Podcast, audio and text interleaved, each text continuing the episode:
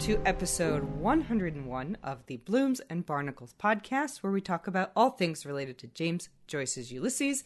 I'm Kelly. And I'm Dermot. How you doing, Dermot? Pretty good. Great. Now, if you are one of our Patreon subscribers, you might be seeing this as video. If you can only hear us, but not see us, you're getting the free version. Um, but we'll talk a little bit more about that in a moment here.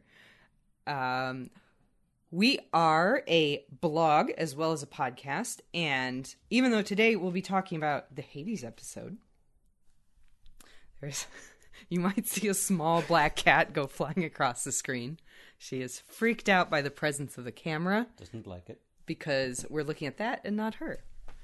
Um, but we are a blog as well as a podcast, and on our blog, we have just started the Lestrygonians episode, which is the eighth episode of Ulysses. And the first blog post of each episode, we kick off by talking about Homeric parallels. Don't don't look at it. um, be, especially because I'm about to throw to you. Okay. Um, so our first episode or our first blog post about Lestrygonians is called Ulysses and the Odyssey. Lestrygonians. And Dermot, do you remember what that blog post is about? Uh, let's see. The Lestrygonians are the uh, the cannibals Mm-hmm. of uh, the Odyssey. Mm-hmm. Kind of like a cool monstery thing, but they Mm-hmm. don't get much attention. I think they're kind of a throwaway, a little bit in the in the yeah, original. it's a it's a brief it's a brief encounter. Yeah, um, yeah. it- it's not like a Cyclops or Circe level, uh, but um, and they're the awful like munchers in uh, Duke Street, right? In uh, Yes. yeah. yes, the awful munchers in Duke Street. So Dermot did some artwork about that.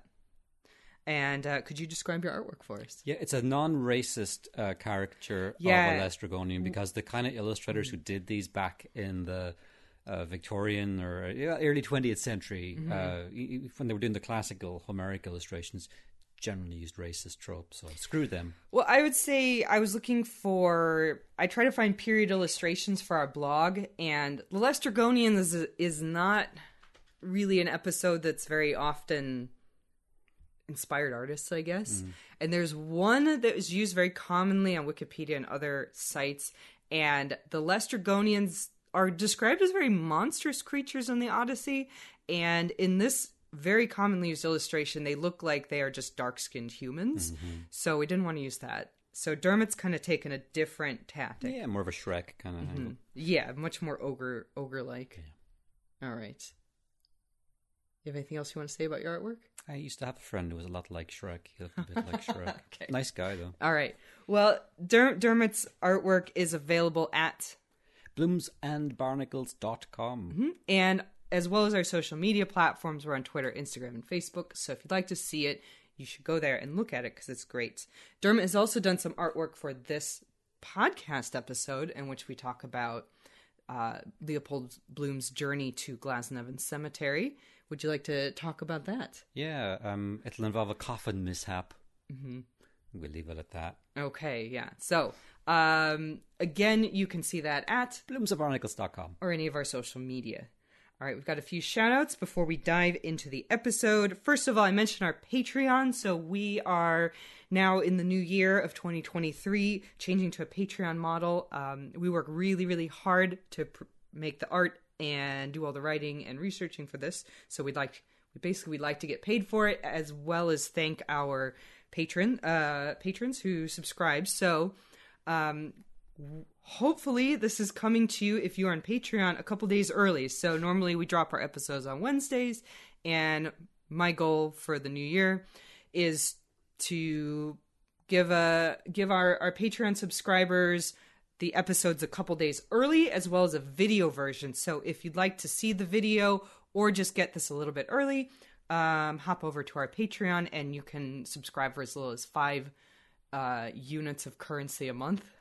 I set it up in euro, but if you use pounds or dollars or um, Mongolian Tugrik, you can also subscribe in those currencies thanks to And the internet. You'll get the av- mm-hmm. advantage that whenever we're talking about visual elements where possible, we can overlay mm-hmm. them on the video. We can't do mm-hmm. that on the podcast. I'm sure you, the guys on the podcast are fine. You've been listening to us for years. But it's a nice extra bonus that you get to see. If we're talking about my cartoons, uh, you can see them. Yes. If you're and if we're talking about like street scenes, people, we'll actually be able to put the slides of these people on screen. So it, it's a nicer way if you want to Yep. sit down and watch it with dinner or something. And on top of that, you're going to get a bonus episode every single month. And in honor of January 6th, which what what does January 6th commemorate, Dermot? Uh, in Ireland, that would be when we would take the Christmas tree down. And I'd always make very sad as a child. Uh, not that I care now, but it was always like, oh, the tree's going away. Because that is is also it's the feast of the Epiphany, and in Joyce lore, why is is that especially interesting? Is it obscene?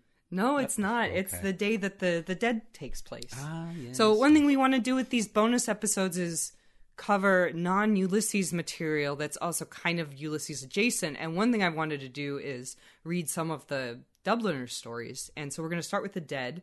Um, we're going to also watch the John Huston film, The Dead, and we're going to compare the two. So I think that will be really fun. Yeah, the last time I saw that it was on just old fashioned TV when I lived in Pasadena back in the early 2000s. and I've never seen it. I've read The Dead a bunch of times. Dermot has also read The Dead, um, but uh, I've never seen the movie. And so we are going to read the story this week and watch the movie and talk about it. And if you'd like to hear our thoughts on that, hop over to Patreon. And again, for as little as five dollars a month, you can uh, you can get in on the conversation. Yes. All right. Um, we also want to thank our. You can also donate to us on PayPal, and we want to, as always, thank our um, recurring donors on PayPal, of whom we have a few. And uh, I encourage you guys to move over to Patreon so you can get a bunch of free stuff. Yeah, along like with if your you're donation. paying, if you have a recurring $5 donation on PayPal, just switch it to the Patreon and you get the stuff. So. Um, and if you and I want to say Blooms and Barnacles will always remain free. There'll always be a free version that is as robust and fantastic as it's always been. Um, and if you'd like to support us in a non-monetary fashion, um, hop over to Apple Podcasts or your podcast player of choice and give us a review because that does help people find us. And finally, if you want to keep up with this and everything, we have a free newsletter that you can sign up for at our website, and you get that free in your e- your email once a month. Give you preview of all that month's content. So, finally, uh, before we get into Hades, we've got an email from listener called Nicholas. Nicholas sent me a very long email. He's a student of philosophy and physics. He asked me quite a bit about Spinoza, which I know nothing about Spinoza. That's a, a- definitely on the docket for Ulysses, but we haven't gotten to it yet. And he asked us another question about a passage in Ithaca, and I think uh, Dermot was very eager to talk about this. So Dermot's going to read the email, and then we'll talk about it. As a student of physics, I also have a really strong interest in physics and Ulysses. Hello, cat. Specifically when it's wrong and Bloom's interest in it. For example, the mention of the omnipresent diathermanous luminiferous ether in Ithaca. The story obviously takes place in 1904, but when it was written, I assumed the ether theory was mostly discarded. Einstein released his book on special relativity in 1905, and the Michelson and Morley experiment happened in the late 1880s. It seems odd that the narrator, who seems to be an all knowing force, would get it wrong. I was wondering if you knew anything about Joyce's actual interest in modern physics. I don't know if this was ignorance of the author or intentional, because Bloom gets physics wrong multiple times. Okay. And just so we're clear on the passage in question, it's from Ithaca, which we haven't, you know, I've researched all this stuff and everything. I haven't really done that yet with Ithaca because it's way at the end of the book. But Dermot, I want to read this passage to you, mm-hmm. and it's a, a, a description of something very common. And I want you to stop me when you figure out what process that you've experienced today Okay. um, it's what it is. Um, so when when you figure out what he's describing, uh, stop me. Okay. All right. Uh, what concomitant phenomenon took place in the vessel of liquid by the agency of fire? The phenomenon of ebullition. Fanned by a constant updraft of ventilation between the kitchen and the chimney flue, ignition was communicated from the faggots of pre-combustible fuel to polyhedral masses of bituminous coal, containing in compressed mineral form the foliated fossilized decidua of primeval forests, which had in turn derived from their vegetative existence from the sun, primal source of heat, radiant, transmitted through omnipresent luminiferous diath- diathermanous ether, heat, convected, a mode of motion developed by such combustion, was constantly and increasingly conveyed from the source of cal- calorification to the liquid contained in the vessel, being radiated through the uneven. Okay. He's boiling water. Yes, he's boiling a kettle. I thought could be toast, could be toast on a poker, but it's Yeah. water. Yeah. Yeah. So, um, so what do you what do you think about this? Do you think that Joyce thought that heat really traveled through the ether, or Bloom thought this? Ah, I think it's poetic. But also, we know that Joyce himself was involved with theosophy and would have been familiar with the language of ether, ethereal. Uh, it, it's certainly less mundane and materialistic. Has a nicer sound to it than like you know, like a thermo- this first law of thermodynamics doesn't have a poetic ring to it. Sorry. Yeah. Uh, Lord suck Kelvin, it, Isaac Newton. Suck it, Kelvin. um, um, yeah, I- guess it could if you had an engineering Mm. bent, but uh, poetically to a writer, I think ethereal and uh, eth- ether sounds. Is better. he being poetic or scientific here? well? It's, Again, to- it's meant to sound like a catechism. getting back to the question, like, okay, the the book is published. Einstein's published in 1905, Mm-hmm. but the theory, and this is like a weird little footnote of history. Einstein's, I forget it was special or general relativity. I always get them mixed up. Was only proved by astronomical observations made by Arthur Eddington, and I think it was 1918, but it was certainly after the end of World War One. He traveled. Eddington traveled to South Africa to observe an eclipse of the sun to find the position of the planet Mercury, which, according to Einstein, would be seen in a different place because it was so close to the sun that space time was warped. And Eddington's observations were fit Einstein's theory perfectly. But I read a while back that the original uh, schedule was for 1914. So, like a lot of things, like the Irish Home Rule Bill, uh, it gets wiped out of history by World War One. And during the four-year lapse, Einstein had a lot of time to check his equations and found a mistake.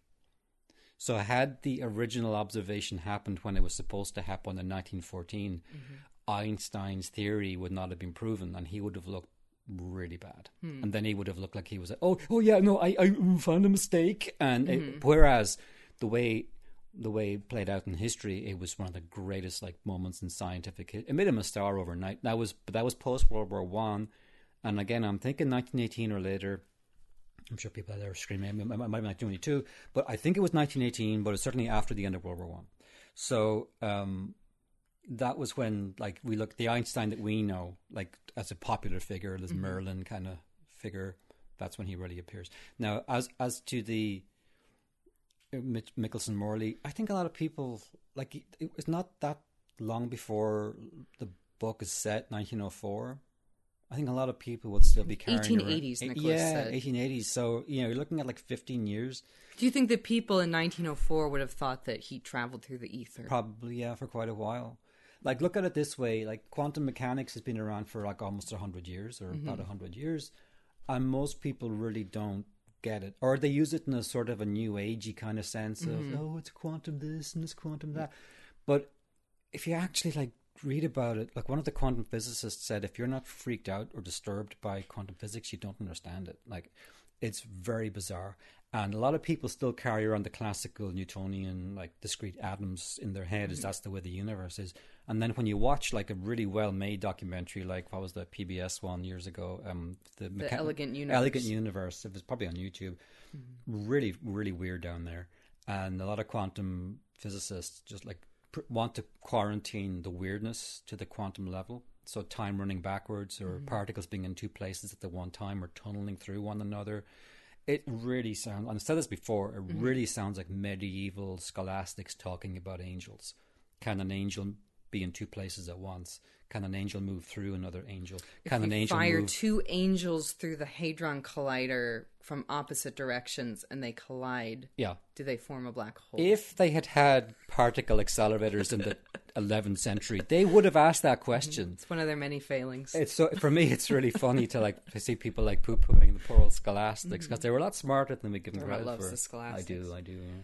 But anyway, um, so, so, what, so what do you think Bloom knew? Bloom certainly not. No, I don't think he could have because the man we know from from what we've read before, mm. like he had a very not to insult him, high mm. emotional intelligence, very decent human being, re, mm-hmm. you know, moderately educated, not a fool. But like he, his his his cultural level is Titbits magazine, right? Like it's He likes sciency things, Sciencey, but but- especially as we get into Lestrygonians, you'll you'll see where he really likes sciency sounding things, but Yeah. it's very clear that he doesn't really understand the science behind it. He has kind of a, a fanciful, like child's school book view of science. like a lot of people today. yeah. But he, he's an appreciator of science. Yeah, he would like I to would have the, consider uh, yeah. myself an appreciator of science. So But there are people out there with Mm-hmm. a fairly naive, even today, like very naive view of science and technology, what it Yes. Mm-hmm. is and isn't, um, and a dangerously naive view, I would say. many say. of them are very confident on Twitter. yeah. yeah. Um, do you want to know my interpretation? Sure. I think Joyce thought it was funny. Okay. to just to describe this really really common thing in the most highfalutin language possible and then to drop in uh, Yeah. the it travels through the ether which is Yeah. Mm-hmm. magical kind of magical thinking I, I think that Joyce thought that would be funny. Like that to me feels like his sense of humor. Mm-hmm. Um, I think it's it's important to remember always that Ulysses is a very funny book, Yeah. and we forget about it, especially when we get really deep into this sort of highly compacted erudition. Mm-hmm. Um, that it's he he that there's something incredibly silly about describing boiling a kettle that way. Yeah. Um, and I, I, I think too in in Nicholas's email he referred to the narrator as all knowing. I would be very cautious about the all knowingness because, like all, you know, higher level beings, yes, the narrator knows everything that Joyce needs it to, but it also likes to fuck with you. So um he you know that that i think is a, a pitfall that we can fall into we think well joyce knew everything so everything he says must be right but it's accurate as long as that serves joyce and when it doesn't serve him he'll just say whatever he wants. There's many many examples of that. So um don't don't trust the higher powers too much. All right. So with that why don't we move into our passage for today? Uh, we are covering Hades, the sixth episode of Ulysses, pages 97 through 99 in my edition of Ulysses. Oh, I should hold it up. I don't, it's in the other room though. The 1990 Vintage International Edition. And I've marked out today a correspondence to consider. Do you know the correspondent organ of Ulysses? Of this p- part of the book, you mean? Uh, yes, of Hades. I, I said Yeah, I don't. The heart. the heart. Hades is where the heart is. Okay.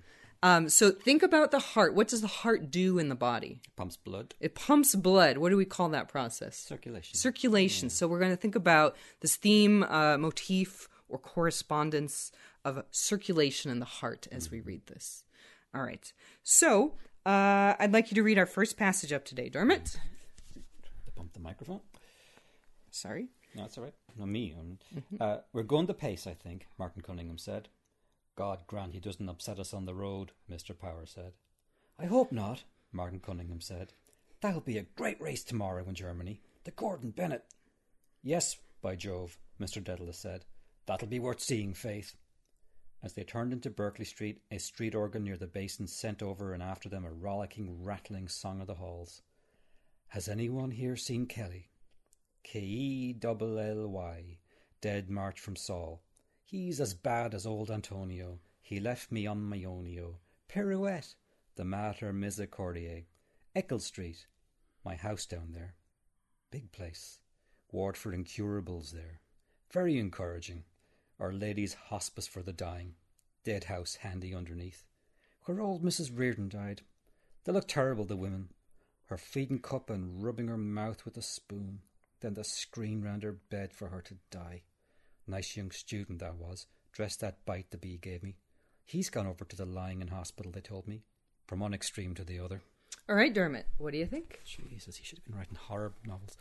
Um, I would. I yes, that is one dream that will never come to come to pass. Is Yeah. the Joycean horror novel. Joyce meets Lovecraft. Mm-hmm. Joyce meets Aleister Crowley in a parallel timeline. Mm-hmm. No, he had a great eye for um, body horror and what we call body horror now, and just Mm-hmm. the awfulness of the dying process and illness. Um, yeah, so I guess it's thoughts rumbling through his head as they're heading to the graveyard, right? All Mm-hmm. the dead houses and yeah, the dead house would be a morgue beneath Mm. and the I, Mater Hospital. and I know because you played me the song. Uh, where has Oh. anyone here seen Kelly? well, yeah, we all see her now. If you're on Patreon, join Patreon. for as little as five dollars a month, You can see s- Kelly. You can see Kelly. yeah. and me. Um, but it's a period song, and you played it, and it's very much of its time. Mm-hmm. Uh, I actually prefer it to some of the modern stuff. God help me. Um, Dead March from Saul. Is that from the song, or is it like a different? That is reference? also music. That is uh, Handel. Oh yeah, one of Handel's Um, operas. yes. Yeah, of course. I should have known that. Um, Traditionally played at British funeral marches. oh, okay. Or British, uh, sorry, traditionally played at British military funerals. Hmm. So saith Gifford and Seidman. Okay. Um, When you, when you hear it, it sounds like like music that would be played at a British military Hmm. oh, funeral. okay. And the rest seems clear enough. Mm-hmm. Like it's just like a nice passage where you can kind of figure it out without like a PhD in like Chaucerian English or anything. um, Well, we we will have to read actual Chaucerian English in a few chapters. I like so- I like the sound of it, but it's obviously hard to follow. Mm-hmm. Um, yeah, Our Lady's Hospital for the Dying. Is that still? I guess that's all gone now. All these places he's describing. Yeah, he's he's imagining the parts of the hospital as they pass the Mater Hospital um, that would be for people who are receiving end of life care, as they call it nowadays. Yeah, yeah. yeah. Yeah. So I'm, I'm not going to focus on that for too long. Um, I guess let's just start from the top. Uh, Martin Cunningham remarks, "We are going the pace." So what what does that phrase mean? I think they're going pretty fast. Yeah, they're going way too fast. They're not going slowly. They're they're clopping along. Yeah. Yes, um, and so this is seen by some commentators like Hugh Kenner that it's just the very long route from Sandymount to Glasnevin means they have to go a little bit faster. Uh, Frank McNally, writing in the Irish Times, said that uh, actually it was pretty common for funeral processions during that day to go very fast across the city, quote, under pressure from the cemetery's restrictive opening hours. And in this time period, Alderman Thomas Kelly, who would later go on to be a, a Sinn Féin uh, MP, TD, sorry, uh, that he claimed that, quote, the galloping, which more especially on Sundays, disgraces Dublin funerals. So um, I think this was a common feature, not just of this funeral procession, but most funeral processions. Um, that were traveling across the city would go at sort of breakneck pace. Mm, my dad would have called that the bum's rush. Okay. My grandfather was buried ob- uh, indecently quickly, and he said Oh. they gave my dad the bum's rush. Resented it.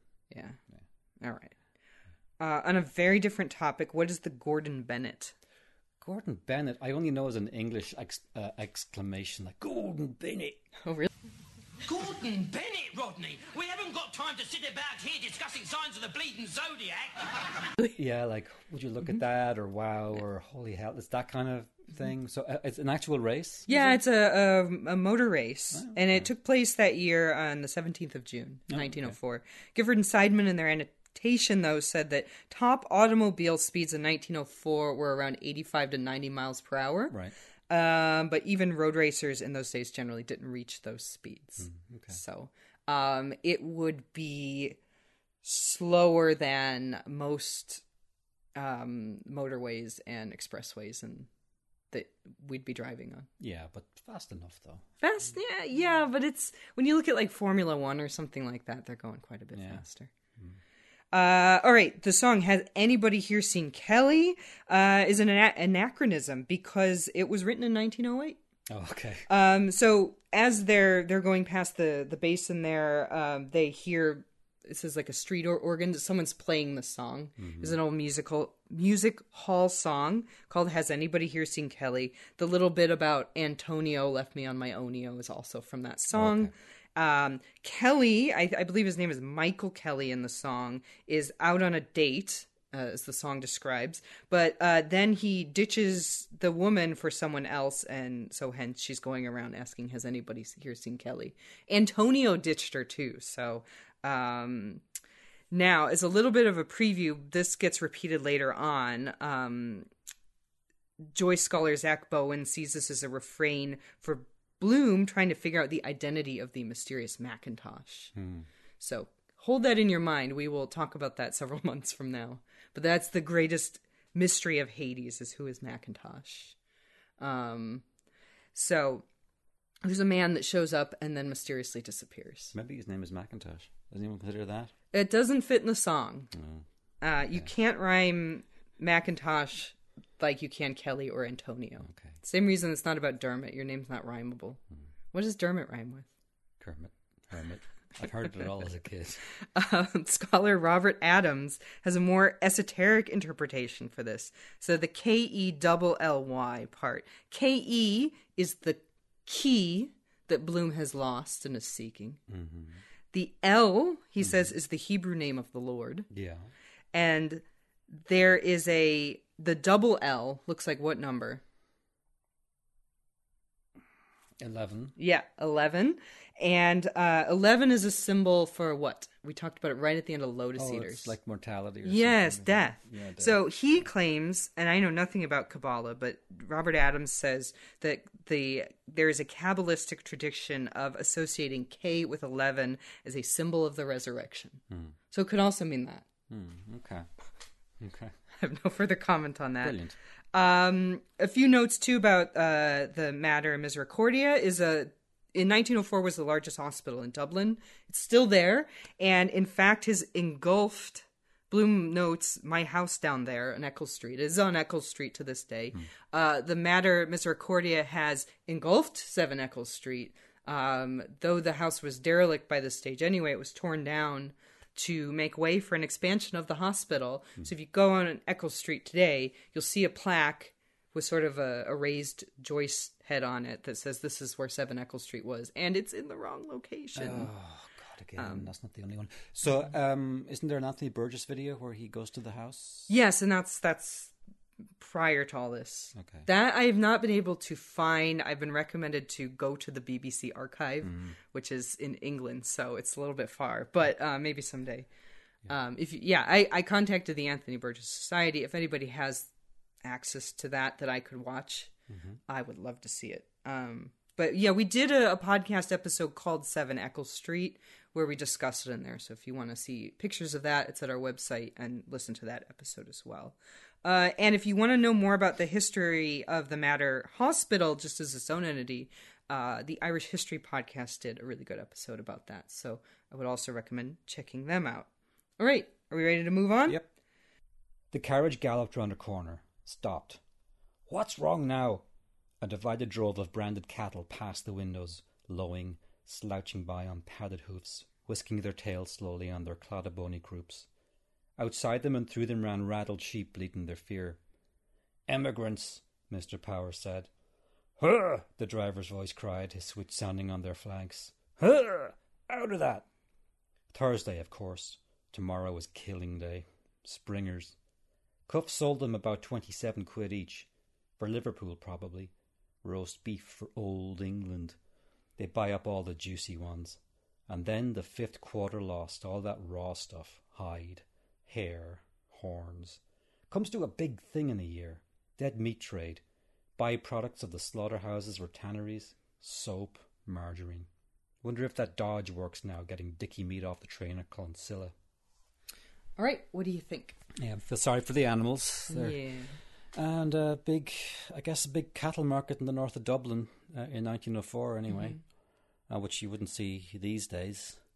Uh, and I know our friend Kenji, when we were walking that area with him, he showed us mm-hmm. like the little plinth that had the cattle Yes. sign on it, so Yeah. that that's some little memento of the, mm-hmm. the trade that used to happen there. I believe across the street from the City Arms, the former City Arms Hotel, which mm-hmm. in on Bloomsday and Ulysses, Mr. Deasy is going there in the afternoon for the Cattle Traders Association meeting, where he will address the crowd about foot and mouth disease, mm. Okay. which happened in 1912. There was a foot and mouth disease outbreak, not 1904, because Joyce is only accurate when it suits him. And what's the, the dodgy Dicky sticky meat off the train of Clonsilla. Do we know what that was? Or I there's a, a note about it in the the Gifford annotation, but I did not include it in my notes. Uh, the the long and short of that paragraph is the best cattle. These are, are all Irish cattle, and the best cattle are sold off to England, and the Irish get the the lesser ones. okay, Yeah. Um, I do have a couple other notes here. Um, yeah, a lot of the the workings. So the the cattle market is expounded upon more in the next little bit. So I'm gonna hold some of that. I don't want you to think I'm just skipping over it and then going back to the Odyssey. But that's is what I am doing. So um, when Odysseus visits the underworld in the Odyssey, he sees Orion, uh, which sounds Irish but isn't yeah, uh the like the constellation guy uh, that looks like this to me but i think he's Yeah. supposed to be like drawing a bow right. um orion the hunter in the underworld uh drives a herd of all the the wild beasts that he had he had killed in life Hmm. which i think is is interesting to me um so this is meant to be odysseus encountering orion and his ghostly herds Okay, um, and I want to talk. He mentions here Cuffe sold them about twenty seven quid each. So Joe Cuffe uh, runs the cattle market. He was a real person, um, and Bloom has a history with Joe Cuffe. He um, worked as a clerk for Cuffe in the cattle market. Um, but lost the job for sassing a cattle trader. So the anonymous narrator in Cyclops said the following Joe Cuffe gave him the order of the boot for giving lip to a grazier. So you can, you can guess what might have happened. Um, and then the story goes that Molly was sent in afterwards to smooth things over and get his job back. Right. And uh, but to no avail. So that is told in little dribs and drabs throughout the book. So um, Bloom does have a, a personal connection to this, and he is very he he's very empathetic toward the the poor animals, not much as Dermot is here. Um, and he will think about this quite a bit more in uh, Lestrygonians as well, um, about the messy Mm-hmm. He business. calls a killing day tomorrow. That's a harsh way of putting it. Like that's that's somebody who's not like y- using a euphemism. yeah, You know, we're going to kill them. yeah, yeah. I mean, uh, right. So um, there is the open question of why is there a herd of cattle moving on foot through a major metropolitan area? Yeah. Um, we're going to read the next little bit here, and then we're going to talk about um, the real Joe Cuffe and Bloom's grand plan for a cattle tram. The carriage moved on through the drove. I can't make out why the corporation doesn't run a tram line from the parkgate to the quays, Mr. Bloom said. All those animals could be taken in trucks down to the boats. Instead of blocking up the thoroughfare, Martin Cunningham said. Quite right, they ought to. Yes, Mr. Bloom said. And another thing I often thought is to have municipal funeral trams like they have in Milan, you know. Run the line out to the cemetery gates and have special trams, hearse and carriage and all. Don't you see what I mean? Oh, that be damned for a story, Mr. Dedalus said. Pullman car and saloon dining room. A poor lookout for Corny, Mr. Power added. Why? Mr. Bloom asked, turning to Mr. Dedalus. Wouldn't it be more decent than galloping two abreast? Well, there's something in that, Mr. Dedalus granted.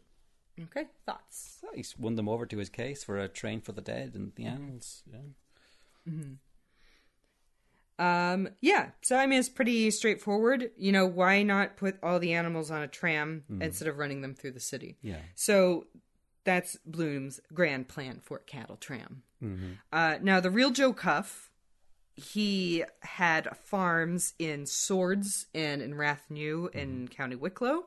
Um, and the idea was that they would fatten the animals up on the farm and then mo- walk them to market in Dublin.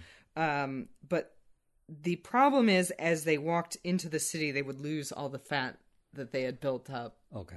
it, it wasn't a great plan. I mean, in addition to just you know scrambling traffic and Yes. um and this is detailed in, in Vivien Igoe's book, The Real People of Joyce's Ulysses, and she mentioned later on they used rail. Of course they did. Yeah. But uh, John Hunt at the excellent website, the Joyce Project, has a note that the rail uh, began being used in the early 1970s. So Um, if you are listening to this, and either if I'm flat out wrong, please tell me. But if you have memories of herds of cattle walking through Dublin to market, I would love to hear your reminiscences on that. So please email or contact Yeah, us. when was the last time it happened? If you if you've ever experienced that, like we've experienced that on our road where we live, but we live in a fairly rural area. Um, you know, there we're surrounded by farms, but we had to pull in one day for the cows. Yes. Yeah. It's not as common as it used to be here, Mm-hmm. even in the country, though. Yeah. Yeah. They yeah. So Bloom has this great idea then for a tram along the North Circular Road, which is the general area where they're at. He lays it out in enormous detail in Ithaca, so someday we'll we'll get to talk about Bloom's grand plan for a traddle cam. A traddle cam. A cattle tram. um but it does make more sense than snarling the circulation of a major city, right? Right. This is like there there's some artery or there's some They're blocking s- the artery. cholesterol They're in the arteries. Dublin yeah. a coronary. yeah. Okay. So it kind of um, adds to this theme of stagnation and paralysis that's always there. Dublin is a, a city paralyzed, a culture paralyzed. Yeah. Culturally and intellectually, Stephen would say, and we see here uh, sort of literally. And now Bloom also wants to put corpses on a train, as they do in Milan. Ooh la la. And, you know, they kind of acquiesce with it, although Mr. Power says that it would be it would be bad business for Corny Kelleher, who's the, the Undertaker's assistant. Right. Um, and I I put this under a heading that says Bloom doesn't get it because I think Bloom doesn't get it because the others do like this fine old custom of of taking the the processions through the city. If you took the corpse or the in in the incubed in its coffin and just shipped it off where no one could see it, Yeah. it's kind of besides the point, right? They don't get that final send off. They don't get everyone tipping their hat to them and the you know the the public display Yep. of mourning like that. That's cult. I think culturally important, and Bloom kind of doesn't Oh, get that. Mm-hmm. it still is here. Like you Yeah. know, the, the funeral cortege will go up the main street of my hometown, in Arklow, on the Mm-hmm. on east. foot. And here Yeah. Mm-hmm. too, there's a lot, small town here. We already had a cortege go up the street. Yeah, That that was a car. That those were cars, though. The thing that Cars, yeah. um is interesting to me in your hometown is it's on foot from the church to the the cemetery. Mm-hmm. yeah. We buried my uncle that way a few years ago. Yeah. Yeah. Um so trams are fine for cattle but maybe not for coffins. There's a, a dignity to the funeral procession. Yep. Bloom wants to streamline it, which is a very 20th century idea, very um I think Anglo and American idea too because throughout the 20th century funerals become much more sanitized and uh, graveyards become more and more park-like, and the the monuments even being embedded in the ground Yep. with manicured lawns rather than you know like a, a necropolis like, a golf course, Yeah. yeah. more like a golf like course. the opening burial scene in Six Feet Under is one of my favorites, where Mm-hmm. Yeah. Na- Nate, the son, comes back to the funeral business to bury his dad, and they have little pepper shakers for the soil, and he flips out and Mm-hmm. just smashes into the ground, and he grabs the soil with his hands, and it's like we shouldn't sanitize this. You can't sanitize Mm-hmm. Yeah, this. and I think it's something particular to Irish culture to have that very out in the open, and mourning and death is uh, something that happens in the public sphere. yeah, much healthier, I think. So, No, not throwing shade in our Anglo cousins, Mm-hmm. but the English and American funeral rites, I'm not fond of them. Uh, my uncle was walking up the street of my hometown many years ago. This is in the 80s, and the funeral cortege went up the main street, and there was one person walking behind the, co- behind the, the, the car. And he was so outraged that this person only had one mourner that he joined in. yeah, You know, so that kind of human decency, you know, gets ironed out when you when you quarantine, sterilize the whole process to where it's just like done like a social event on the calendar or what have you. you know. yeah. The poor showing for a funeral too. That's something we'll look at in the next Mm-hmm. podcast episode. Mm. So, stay tuned for that. I guess. All right. Well, thank you for sharing. Um, anything else to say about this section? All right, then let's uh, read our last section for today. And Martin Cunningham said, "We wouldn't have scenes like that when the hearse capsized round Dunphy's and upset the coffin onto the road." That was terrible, Mr. Power Shockface said. And the corpse fell about the road. Terrible. First round Dunphy's, Mr. Dedalus said, nodding. Gordon Bennett Cup. Praises be to God, Martin Cunningham said piously. Bomb. Upset. A coffin bumped out onto the road, burst open, Paddy Dignam shot out and rolling over stiff in the dust in a brown habit too large for him. Red face, grey now. Mouth fallen open. Asking what's up now. Quite right to close it. Looks horrid open. Then the insides decompose quickly. Much better to close up all the orifices. Yes, also, with wax. The sphincter loose. Seal up all. Dunphy's, Mr. Power announced as the carriage turned right. Dunphy's corner. Mourning coaches drawn up, drowning their grief. A pause by the wayside. Tip top position for a pub. Expect we'll pull up here on the way back to drink his health. Pass round the consolation. Elixir of life. But suppose now it did happen. Would he bleed if a nail, say, cut him in the knocking about? He would and he wouldn't, I suppose. Depends on where. The circulation stops. Still, some might ooze out of an artery. It would be better to bury them in red, a dark red. In silence they drove along Phibsborough Road. An empty hearse trotted by, coming from the cemetery. Looks relieved. Thank you so much, Dermot.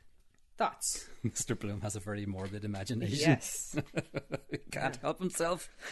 He he should have been he should have honestly like been a bit younger, gone to America and worked on Looney Tunes cartoons. I don't think they had those yet. they didn't yet, but the the nineteen twenties rubber hose stuff he could have mm-hmm. he could have fit in right. Like if he'd gotten mm-hmm. there early enough, he's, probably too old now because by then that's the nineteen twenties. This is my imaginary Mister Bloom would need to be a bit younger, and then he goes to Hollywood and he works on like Felix the Cat and mm-hmm. all that crazy stuff when everything's floating around and all, everything's going crazy. He'd be brilliant at it. Um, yeah, so they're talking about this like maybe like an urban myth of a coffin tumbling onto the, but it might have happened. It's not impossible. Uh, and what would happen? What would physically happen to that corpse if you cut it? Would it bleed? Would it not? And I think like today they would de- they about funeral processes they siphon the blood off and they put chemicals in and all that horrible stuff. But then they mightn't have. You know more about that. You've looked into this. Yeah, I'm I'm I'm kind of um hol- holding back until you're done. Yeah. This, this is But I this would- is your turn. You would think possibly they were at this period in Dublin. They wouldn't have the money to be like de-bleeding people and putting formaldehyde in them, and I think they would just okay in the box, put a plug in the bum, and into the ground you go. You know, I would imagine. It could be wrong. Um. So and then the pub. They passed the pub on to pint mm-hmm. now after reading Yep, that. I have a, a picture of Hey. Dunphy's corner. From now Google, Google Doyle's Street, corner. Google Street View. Yes. Yeah, I, I put out I put a question up on social media asking if anyone had a, a mm-hmm. photograph of it. I mostly got old ones, but I kind of wanted a, a color one from mm-hmm. to give you an idea if you're standing on the street corner what does it look like. So Yeah, yeah, we'll take a picture next time we're in Dublin. Yeah. I wish somebody would make like an app where you could walk around Dublin and Mm-hmm. the different sites and you could hold your tablet up and you could see all the Ulysses sites and you could lift it down Mm-hmm. and up. That'd be pretty cool. I think there are there are apps that are similar to that because I've seen people bring them in the Sweny's. Not Right. quite as nice as what you described, but Yeah. similar idea. Yeah. Um, okay. Shall we shall we dive into it? Hmm.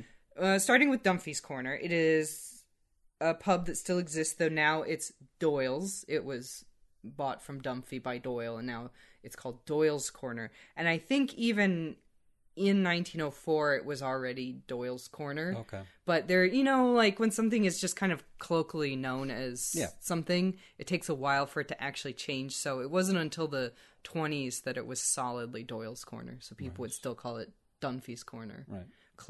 uh, locally. Uh, it's at the corner of North Circular Road and Phibsborough Road in Dublin. If you want to drop by, we've we've been in there with Owen. Mm-hmm. All right. Um, yeah, he let us in there. Yeah. yeah. It's the last right angle turn before the cemetery, so it's very noticeable. Like Bloom said, it's a good spot because it's a it's a big prominent pub on a corner, and everyone goes there to drink. All the hearse drivers go there to drink. Um, I like the idea of drinking to the health of the the guy who's you know you left in his grave. Um, and Frank McNally in the Irish Times wrote that quote the the term "rounding Dunphy's corner" in that era had become a popular Dublin euphemism for life's last journey. Okay. So it was kind of oh yeah he's he's rounding Dunphy's corner, you know, and then you're probably not going to see that guy again. Right. Um, and they refer to the elixir of life. Which uh, I think is a reference to the Irish term for whiskey, Whiskey, which probably, yeah. yeah. do you know the Irish for whiskey? Uh, Ishka Baha, same in Scotch, uh, Gaelic, Yeah. uh, water of life. Water Ishka, of life, Ishka is yeah. water, Baha life. Yeah. So they're drinking to, to death with the elixir of life. Mm-hmm. Really drinking to life. Um, yeah, and apparently there was an incident there due to that funeral carriage traveling too fast. Um, I didn't see any references to that happening in real life. I didn't dig through the newspaper archive or anything, but um, I've read a couple articles about this passage, and, and I didn't see reference anywhere that a carriage really overturned there. But you you could see the possibility, uh, especially because it's a right turn corner, of just hitting it a little too hard, and Yeah. you know the worst thing possible happens. Paddy Dignam is lying in the dust. So, um, yeah. So uh, let's end our episode today with some analysis of correspondences. Do you remember the the technique of Hades? Shares its name with an early 2000s rock band. Radiohead. Yes, technique of radio. No, Incubism. Incubus. Incubus would have been uh, a contemporary of Radiohead. Okay. Um, so, um, and we talked about early on that i- incubism can refer to like the demon and incubus that like h- holds you down and oppresses you while you sleep. But um, to incube something, um, one commentator wrote, means to sort of encase something in, inside of a cube or a box. So the um, incubing of a corpse uh, in a coffin would be one. The incubing of four men in their little carriage would be another. Um, but uh, this passage shows the problem of disincubing a corpse. Um, so within the confines of the coffin, this is a way to kind of obscure the reality of the corpse within. Yeah. Because once we start looking at death, whether it's you know in terms of a your friend who's now died and who's decaying, uh, which isn't very pretty, or even looking at all the cattle passing, thinking they're on their way to the the abattoir, right? Yeah. um, death can feel quite grim and violent and gruesome. Um, so the in, in, incubing within a coffin is a way to obscure that reality from the living because the, the corpse doesn't care. Yeah. Um, it acts as a, a barrier in that way between the living and the dead. Um, and it it's mainly there. It's one of those things like the funeral ritual itself. It's really for the living in, in many ways. It- you know, if you are a religious person or a spiritual person, you, you can see the, the, you know, spiritual aspect of the funeral rite. But if you like Bloom, you're a bit more hyperborean. Um, all these funeral rites that he finds a bit tiresome, honestly, are they're there for the living. They're to comfort his friends, which is why that funeral procession is so important. Um, because it's it's really done for the living. If you're honestly, if you're you know you're disrespected in death, depending on what you believe, you might not know. Um, so um, anyway, de- decay um, is can be unsightly to the living. So the coffin itself is going to hide any undesirable odors or visible signs of decay, uh, which are natural indications of death. Like you're supposed to decay once you're dead, uh, but it protects the sensibilities of the living from that stuff, which might make you think that's going to be me someday. Yeah. Um, so I don't know much about the embalming techniques used in this day or whether Paddy would have been embalmed at all. But yeah, um, nowadays when a corpse is embalmed, all your fluids are removed. So if Paddy was, you know, the average American, or I'm guessing Irish person too, in uh, 2023, um, they're probably going to be embalmed. There's a greater movement against embalming because it's unnecessary in a lot of cases. You don't have to be embalmed when you die. Um, it's not legally required, at least in the U.S. But they remove all of your fluids. Anything that's going to leak out, it's not going to be in there. So if uh, you stab Paddy Dignam with a nail and he's been embalmed, um, no blood will come out because there's no blood left in his body. Um, yeah, he's filled. He's filled with uh, embalming fluid, which is a cocktail of formaldehyde and a bunch of other preservatives. Um, and again, embalming is there to shield the true appearance of the recently deceased. It's to hi- it's to protect us from the image of death. Um, you know, we we want to look on the corpse of our friend, but we don't want to think too much about death. We he looks like he's sleeping. He looks so peaceful. You know Yeah. um, coffins and embalming are once again done for the sake of the living um, and a respectfully incubed corpse then distorts the reality of death. Um, violating that sanctity of the incubed corpse results in a grotesque shock horror, expo- exposing Dignam's mouth and anus, which he flew out of that coffin hard enough that he was depanced. Um, so it's it's pretty common when preparing a corpse that the eyes and mouth are are um, closed by hand using like a little tack that goes in. And I won't get too much into it because it's icky, but um, they're they're you know when they show in the movies where they just roll the the that that's not going to work because as, as you you dry out as you you posthumously and the eyes and the mouth will naturally hang open Right. because there's there you know your muscles are slack and then Yeah. you know you kind of dry out so there'll be there are mechanism I, mechanism makes it sound like a machine there's a little thing you put in there to mm-hmm. hold that closed because if you see grandma in the coffin looking like it's pretty upsetting Yeah. don't, don't want to yeah Why is- protecting the living Why is Granny screaming? but um i don't know about the anus but i i i yeah i would guess any orifices are I think are they plug shut. it. yes Stuff. uh, but to eject someone from a coffin hard enough that their their butthole is out is really um is really something. Um, but yes, the the unseeable, the forbidden sights are now visible because of the uh, um, disrespect for the the incubed form of Paddy Dignam.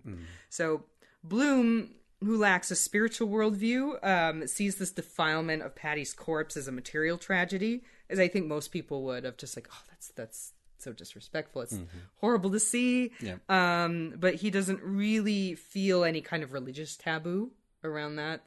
Um, he focuses on the physicality of this macabre scene Paddy's mouth agape, his sphincter on display, uh, his ultimate decomposition. Um, this is not really, he doesn't see this as a desecration. It's just, you know, it's not something that will affect Paddy's everlasting soul in the afterlife because he's been, his body's been disrespected. Um, you know, which is going to its grave that, as Mar- uh, Martin Mooney would tell us, is going to face east for when Paddy meets the final resurrection on Judgment Day. You know, which is why traditionally Catholics aren't burnt. Right. Um, they, you know, there's a, a taboo against cremation, right? So Bloom, the Hyperborean Ubermensch. Um, it kind of recalls Mulligan's retort to Stephen uh, in Telemachus. Would you like to read that to remind us of it? And what is death? he asked. Your mother's or yours or my own. You saw only your mother die. I see them pop off every day on the Mater in Richmond and cut up into tripes in the dissecting room. It's a beastly thing and nothing else. It simply doesn't matter. And of course, Mulligan's remarks are meant to be um, blasphemous as well, but a cheap blasphemy. But he's a man of science. He's a medical student. Yeah. Do you have any thoughts? I'm seeing expressions cross your face Which is talking. gross. Like again, Ah, okay. Mm-hmm. great, great use of language. You know, Yeah. tripe. It's like oh, Yeah. conjures images. Yeah, tripe is something you associate with those cattle on the North Circular Road, Yeah, but yeah. we're made of the same stuff. Yeah, We're all just big sacks of meat at the end of the day. yeah. Um, I didn't want to end on it simply doesn't matter. I thought that was too grim. So I, I remember I, I teased that we're going to think about correspondences of the heart. Yeah. So I moved that to the end. Yeah. So we, I, 'cause the last few we've ended on like just something really either disgusting or Oh, this actually, I just had a flashback to the TV show The Knick. Uh-huh. Uh, the K N I C K with Clive Owen as uh, um, a, a medical doctor with a god complex, and it's set in early 1900s New York. So it's about this time, and without getting too spoilery, let's just say his god complex gets dragged down to earth. But it's got some genuinely horrific medical stuff. Mm-hmm. Anyone with an appetite for medical horror, watch mm-hmm. two seasons of The Knick. I think Steven mm-hmm. Soderbergh directed it. It's And really if- well done. if you're a you prefer audio, there's a, a medical history podcast called Sawbones where they just talk about really messed up stuff that people used to do as medical care. Hmm. So not probably not for people with a, a weak stomach. Yeah, you have to have a certain appetite for this. If you, if you like body horror and you'd like to have it described to you um, by two people with West Virginia accents, I would I'd say check out Sawbones. All right, so speaking of um, innards. Let's talk about the hearts. Oh, lovely. All right. So as we read through this, Dermot, um, did you see anything that felt symbolically like circulation or heartbeat or anything like that? We kind of touched on the, the clogged arteries of the Yeah. the north side of Dublin. Uh, honestly, no. Like mm-hmm. apart from the obvious, like the um, what we already talked about. No, mm-hmm. I've I've missed it. So Okay. Well, I was just thinking too. If you eat a lot of beef, like that does clog your arteries, eh, right? Yeah, uh, does it? I would think. I think if you you eat, you're eating a lot of hamburgers and stuff, Well, like hamburgers, but if you eat like boiled beef or like they would have cooked it more simply, then they weren't. the phrase boiled beef is disrespectful to the cow it came from. They weren't deep frying. at least enjoy steaks. it. It wasn't Like mm-hmm. chicken fried steak or anything like that mm-hmm. in Dublin in mm-hmm. 1904. Or Chicken fried either. steak would be beef. I think. beef. That's what I mean. Yeah, pork? yeah, yeah. But like they're not like doing any of the modern stuff we do with chemicals and breaded this and They don't have chicken fried chicken. greased, fried, deep fried, chicken fried, beef steak, chicken. Chicken thing. fried chicken and fried chicken are not the same thing. Getting hungry now. Mm-hmm. Um. Any, okay. So the main the main um symbolic circulation in this in this whole episode is the the traffic through the streets of Dublin yeah. because the, the streets are Dublin's circulatory system. Um, we've traveled through the the heart of the Hibernian metropolis is uh this, this, the O'Connell Street. That's Yeah. sort of the aorta, um, and in their whole um, from the largest arteries to the tiniest little capillaries. Uh, they represent circulation, commerce, economy, which is the city, which is life. Um, if a heart pumps too vigorously, though, what happens?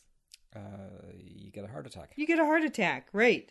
Um, boom, upset. Mm-hmm. Uh, in the case of Dublin's circulatory system, an overturned coffin might result. So, you know, there's a certain rhythm to circulation that Yeah. if you goes too fast or too slow, it causes you have heart trouble. Right. You have an arrhythmia or something like that. Um, so, though Paddy is he looms large in the minds of our little Dublin crew here, he's just another common corpuscle. I think that's how you say that. Corpuscle Corpuscle, I think. sliding through the aorta of Dublin. That's all I got. All right. That's all she wrote. Okay. Do you have any, anything you want to add before we close up shop here? I want to be, maybe become a vegetarian. That's kind of in Lestrygonians. That's kind of Bloom really thinks a lot more about um, the the violence of eating meat and and uh, kind of rolls his eyes at the idea of vegetarianism. honestly, if but we- if- ultimately chooses a vegetarian lunch after all this. He has a cheese sandwich. yeah, he does actually. Mm-hmm. And if we, I think if we were in Dublin right now, I think be uh, Guinness at Sweny's, but I think we'd also like to hit up the Hare Krishna restaurant in Abbey Street, the one. another another plug for Govindas. Govindas are Do not they won't They- turn you yeah, into they, um, they will not do do not sponsor this podcast, but if they, they want But if they to, want to, we I'd will take the happily, sponsorship. yeah. yeah, yeah, Um, yeah. yeah. Yeah, that's uh Kennedy's across from Sweny's was called Conway's Corner. I, I asked so- Plumtree's Pot of Meat if they wanted to sponsor but us. it turns out they don't exist. they're all dead. Yeah, so they said so no.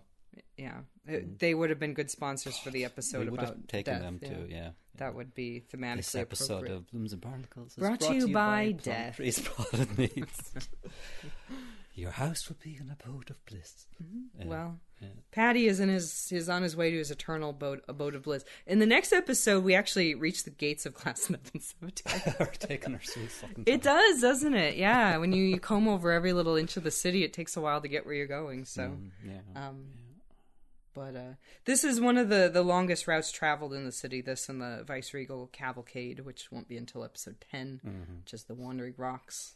Mm. Um, but um, yeah, we should walk it someday yeah. when it's not January. Yeah, that's why we're all wrapped up in here. It's getting dark now. Yeah, that's when the wolves come. Shouldn't shake the microphone. All right, is that where we're gonna end? That's when the wolves come. Yeah. Okay. All right. Okay. All right. Great talking to you guys, and we'll see you in two weeks. All right. See you then. Bye. Bye.